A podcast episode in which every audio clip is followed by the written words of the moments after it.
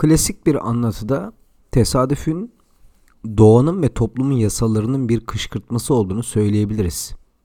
Bu nedenle klasik bir anlatıda rastlantılar nedenselliğin olağan yasalarını onaylar.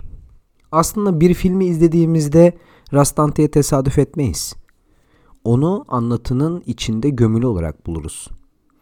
İnsan zihni olayları her zaman belirli bir mantık çizgisinde ele almak ister. En azından bildiğimiz Aristoteles'ten beri bu iş böyle. Bizler İbrahim'in bir rüya üzerine evladını kurban edişini ya da yine İbrahim'i ateşin yakmamasını mantık skalasına uymadığı için anlamakta zorlanırız. Mesela Alfred Hitchcock'un Gizli Teşkilat filmini ele alalım. Bu e, North by Northwest filmini. Klasik anlatının tesadüf temasını kullanıldığı en aşırı misallerden e, bu film. Yönetmen rastlantıyı o kadar kaba kullanır ki bunlar sonunda nedenselliğe mecburen dönecektir. Hayatta ne kadar tesadüf varsa filmlerde de o kadar tesadüf vardır. Gizli teşkilat aşırı örnektir çünkü her şey kapalıdır. Kurtulanların nasıl kurtulduğunu falan bilmeyiz. Bir sürü tesadüf bir araya gelerek sonunda bir mantığa oturur. Yaşamımızın bir düzeni vardır. Bu er ya da geç tecelli edecektir. İnsan olarak kendimiz ve dış dünya üzerine şöyle bir düşündüğümüzde hayatımızda tesadüf dediğimiz şeylerin hep bir mantığı olduğunu anlarız. İşin ilginci belirli bir dairenin içinde dolanıp durduğumuzdur. Hayatımıza birileri girer, çıkar. Biz birilerinin hayatına dahil oluruz. Kendi adıma Hitchcock'un Gizli Teşkilatı'nı çok acayip bir film olarak görmüşümdür. Yönetmenin çoğu filmi bittiğinde zihnimizde kalan büyük bir boşluk oluyor. Müthiş bir soyutlama çünkü her filmi. Özellikle Freudçu, sahiplerle düşündüğümüzde. Hitchcock bu senaryoları büyük bir incelikle yazıyor.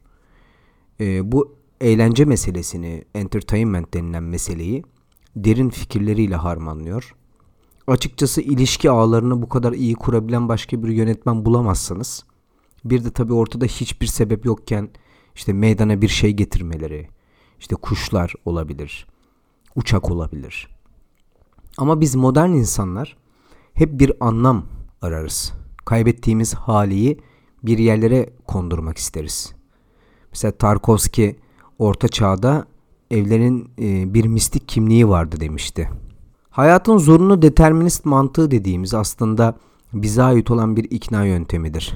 Kendimizi zorunlu olana şartlandırıyoruz. Başka türlü bir dünyayı düşünemiyoruz. Modern olan hayırdan çok şer olsa da ondaki inanç arayışı da e, takdire şayan bir şey aslında. Modern anlatılarda tesadüf tahmin edilemezliği hatırlatır. Modernist mecrada özellikle son dönem postmodernist diyebileceğimiz filmlerde tesadüf hatta çoklu olayların halkalar halinde insanları etkilediği filmler olduk, oldukça revaçtaydı. İşte paramparça aşklar köpekler olabilir. Koşlu ola koş olabilir. Tarantino'nun ucuz roman e, bunların arasına sokulabilir.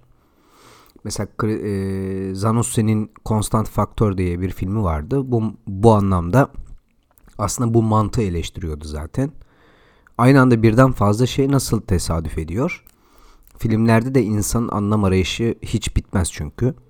Çünkü anlam belirli bir zamana ve mekana bağlı ve insanlar e, bir nedenle bir araya gelerek birbirini etkiliyor. Mesela Tarantino için olay örgüsünün çizdiği her daire bir meseleye tesadüf eder. Bu daireyi çizen temel kader şiddet temasıdır. Çünkü şiddet her karakteri bir araya getirir, sonra dağıtır. Burada şiddet anlam olur aslında. Koş dola koş için de böyledir. Öykü üç şekilde ilerler. Yani sanki bu Lakancı işte e, sinton denilen şey imgesel simgesel e, bir biçimde ilerler olaylar. Burada e, modernist veya klasik her türlü meseleyi görebilirsiniz. Yönetmene göre her olay sınırsız sayıdaki alternatifin cereyanından birisidir. Bu sınırsız sayıdaki olayın meydana gelmesini sağlayansa hakiki bir tesadüftür. Elbette buna izleyince e, siz karar vereceksiniz. Ama her ne olursa olsun hayat bir bilgisayar oyunu değildir. Özellikle postmodern çağa ait filmler bütün seçeneklerin hakikatmiş gibi ele alınmasını istiyor. Çok fazla doğru var. Klasik anlatılar mümkün olan tek bir anlatıyı e, ele alır. Başka bir şey olmasının da imkanı yoktur. Bu anlatı modern ve postmodern e, filmlerde kırılır açıkçası. İşin ilginç yanı sinema modern bir sanat olmasına rağmen içeriğinden böylesine farklı anlatı tarzının eski ve yeniymiş gibi değerlendirme yapmamıza izin vermesi. Tesadüf ama ondan da önemlisi hakikatin bulanıklaştırılmasına dair e, en iyi filmlerden olan Kurosawa'nın 1950 yılında yaptığı Rashomon e, filmini unutmamak lazım. Film sorgulanan 6 kişinin kendi bakış açılarında olayları anlatışına dayanıyor. Kaldı ki anlatılan bütün olaylar doğru.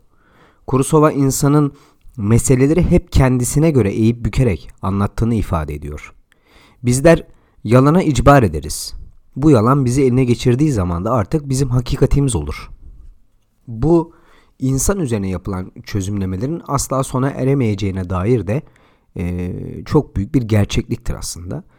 İnsan dediğimiz varlık hakikaten soru işaretlerini hep cebinde taşıyan bir varlıktır. Noksan oluşuna sürekli bir mükemmellik aradığı için yalan söyler. Sürekli ikna edilmeye ihtiyacı vardır. Yaşamının onaylanmasına ihtiyaç duyar. Mantıki çözümlemeleri olmadan yaşayamaz. Kandırılmak ve ikna edilmek, kandırmak ve ikna etmek en önemli şiarıdır. Rashomon'da da e, Tajamaru işte suçlu olduğunu ve samuray kendisini öldürdüğünü söylüyordu. Bir medyum aracılığıyla ifadesi alınan samuray, tabi samuray burada ölü, e, e, ölüyken ifadesi alınıyor. Karısının gözleri önünde tecavüze uğraması sebebiyle yaşadığı utancı dayanamayıp kendini öldürdüğünü söyler. İşte Masago ise kocasının bu utançta yaşamasını istemediği için onu kendisinin öldürdüğünü söyler. Her karakterin ifadesi eksik veya farklı bilgiler içerdiğinden suçlunun kim olduğu ya da olayın tam olarak nasıl yaşandığı anlaşılmaz. Olayı yaşayan üç ana karakter de ifadelerini verirken kendi gururlarını ön planda tutar. Çünkü insanoğlu zayıftır ve bu nedenle yalan söyler. Ya bu da filmin repliklerinden birisi zaten. Hatta kendisine bile yalan söyler. Yalan eksik oluşumuza bir kılıf aslında. İnsan her an e, kendisini bir şeylere ikna eder. Finalde hakikati izleyiciye bırakan yönetmenin asıl amacı karakterlerin hangisinin gerçeği söylediğini bulmak değildi. İnsanın egosu karşısında neler yapabileceğini göstermek istemesiydi. Kurosawa genellikle filmlerinin sonunda yaşanan bütün olumsuzluklara rağmen e, hala bir umut olduğunun e, sinyalini verir. Yani Yedi Samuray'da falan da durum buydu. Rashomon'da da sağanak yağmurla e, başlayan sahneler aslında yani çok olumsuz ilerliyordu. Fakat e, en sonda gökyüzünde beliren güneş insandan vazgeçmememiz gerektiğine de önemli bir gönderme gibidir. Rashomon filmi Oscar alan ilk Japon filmidir. Yönetmen e, Aslı üzerinde oynayarak iki ayrı öyküyü tek bir öykü gibi anlatmıştır. Normalde bu eser e, Rashomon ve Çalılıklar arasında diye iki ayrı e, öyküden oluşuyor. Kurosawa'nın karakterleri e, Dostoyevski'nin şaşkın karakterlerini andırır. E, insanın hakikate ulaşma süreci dramatik bir biçimde onu bulanıklaştırmasıyla sonuçlanır her seferinde. Her alandaki muğlaklık ve retorik düşkünlüğü e, düşünce ve bilim alanlarına da e, sirayet etmiştir zaten biliyor. E, bunu biliyoruz. Bu dairenin merkezinde duranlar işte bilim mitini, tarih mitini kendisine göre her zaman evirmişlerdir. Ben sinemada Bergman'ın, Tarkovski'nin, Akira Kurosawa'nın bunlara sürekli bir cevap niteliğinde olduğunu düşünmüşümdür hep. Yani bu modern çağdaki, postmodern çağdaki e, bu aslında tarih mitinin, bilim mitinin insanları ele geçirmesine karşı bir e, savaş gibi düşünürüm. E, ne yapabiliriz buna karşı? Kişisel çabamız dışında bir şey yapamayız. Kişisel olarak yaşadığımız çağdaki en büyük meselemiz bizim haysiyetimizi koruma çabamızdır zaten. Düşünceyi çarpıtmak dediğimiz anda bütün bir düşünce tarihine yamuk bakmak gerektiğini unutmamak lazım. Gerçeği çarpıtan taife tarih boyunca azınlık olarak e, yığın dediğimiz halkı ipinde oynatır. E, genellikle ipi oynatanlar e, iktidar sınıfı olmuştur. İşte askeri sınıfı yanına alır, din adamlarını yanına alır. Adına ister büyük insanlık ideali diyelim, istersek büyük insanlık tarihi diyelim. Bu malumat e, hiçbir şekilde bizim e, açımızdan mutlak olmamalıdır. Açıkçası Rashomon filmini izlediğim her sahnede aklıma bu mutlaklaştırma gelmiştir. Marx'ın Kapital'de güzel bir toplum insan izahı vardı. Onunla bitirelim. İnsan dünyaya elinde bir aynayla ben ben olanım diyerek gelemez.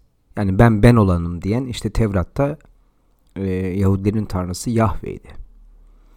Yani bu bir filozof olarak e, ben ben olanım diyerek gelemeyeceği için veya bir tanrı olarak gelemeyeceği için öncelikle kendisini başkasında görecektir. Yani başkalarının aşkıyla başlar hayatımız bir şekilde. Şairin dediği gibi. Ali'nin kendi benliğini tanıması ancak kendisini kendi benzeri olan Veli ile karşılaştırmasıyla mümkündür. Böylece Ali için etten kemikten yapılmış Veli de insan türünün görünüm biçimi olur.